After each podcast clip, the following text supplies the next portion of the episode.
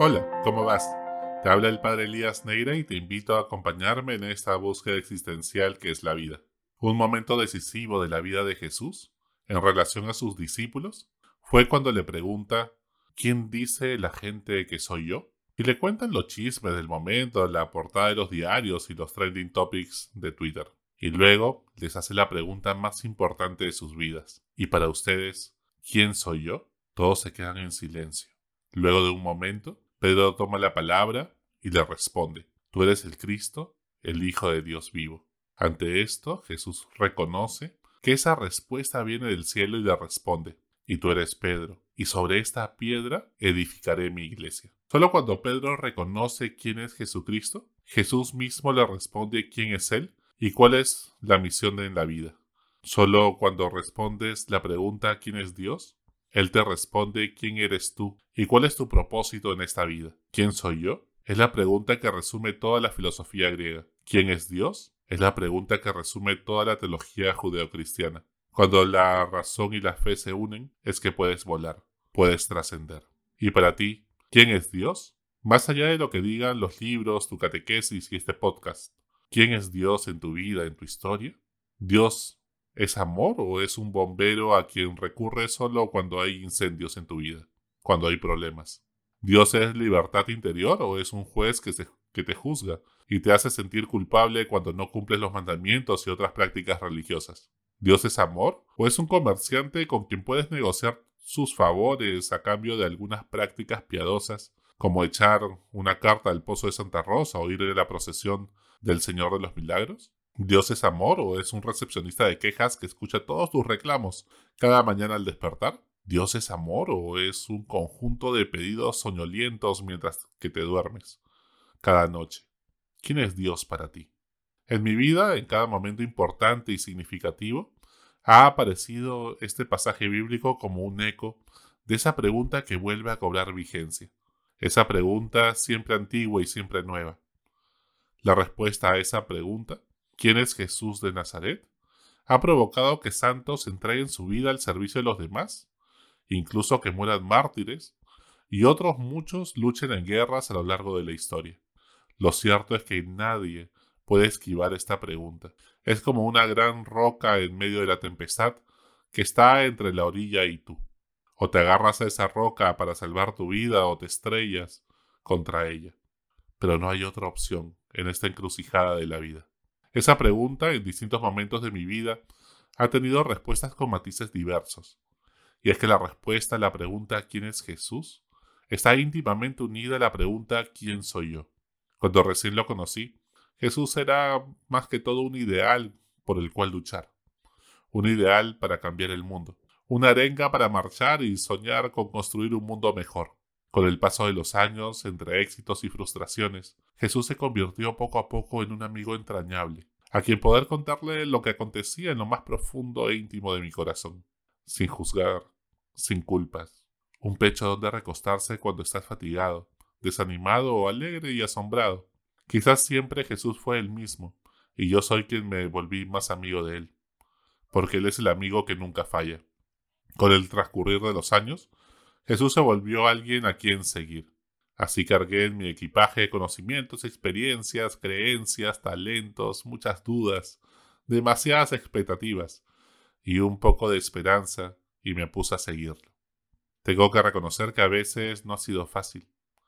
Distraído por los desvíos del camino, crees a veces, pues varias veces, haberle perdido el rastro. Cuando lo vuelves a buscar y no encontrarlo, él es el que te encuentra a ti. Otras tantas lo sigues de cerca hasta que te das cuenta que el camino es cuesta arriba y te vas quedando. Y le gritas, pero tus gritos de auxilio sientes que no los escucha. Te volteas para regresar y en eso te lo encuentras con la fogata hecha, los peces cocinándose y la pregunta: ¿y tú también quieres irte? Con frecuencia decide avanzar de noche. Intenta seguirlo, pero no ves nada. Es la noche de los sentidos, la noche oscura. No sientes nada.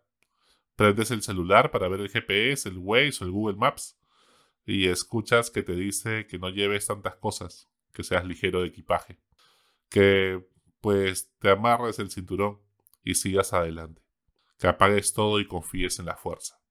Incluso alguna vez estaba con todo el ánimo de recorrer el mundo entero, y él se rió de mis planes y decidió acampar y disfrutar del paisaje. Lo que sí, no le gustan las fotos. Su Instagram está vacío. No quiere demostrar nada a nadie ni suscitar envidias. Siempre le gusta trabajar en el silencio, en lo oculto, en la sencillez de la vida. Sin tantos aplausos, sin tantas pompas, sin tantos likes. Algunas veces pasa que, no se, que se nos juntan en el camino personas que quieren que Jesús se les una a su causa. Jesús los invita a seguirlos, pero ellos quieren que Jesús los siga a ellos. Lo quieren maquillar y que se ponga el polo de su colectivo. Y le publican algunas entrevistas, pero se decepcionan rápido cuando se dan cuenta que él no es de este mundo. Lo cierto es que con el tiempo mis huellas se van pareciendo un poquito más a las de él. Comienzas a mirar como él, se te contagia la sonrisa y eres más tú, más auténtico. Pasa la vida y parece que ya hemos recorrido mucho y queda menos por andar. Pero de repente amanece y ves un horizonte más grande y te invita a navegar siempre mar adentro. Y para ti, en este momento de tu vida, ¿quién es Dios? ¿Quién eres tú? El nombre de Dios de Moisés era un tetragrama y se escribía Y H V H. Normalmente le decimos Yahvé. Significa yo soy el que soy, o yo soy el que estaré contigo siempre, pues como en el español, el verbo ser y estar es el mismo. Yo soy el que permanece a tu lado, siempre fiel, en las buenas y las malas. Y como no tiene vocales, se pronunciaba como un suspiro. Dios es el aliento de vida que te inspira en lo más profundo de tu ser, la Ruá. No pronunciar el nombre de Dios hacía que no lo manipules a Dios con ritos y magia, superstición, como era en la época de Moisés, como hacían las demás religiones de otros pueblos vecinos.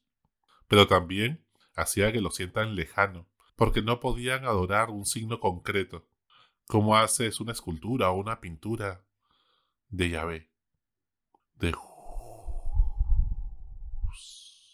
de un aliento de vida.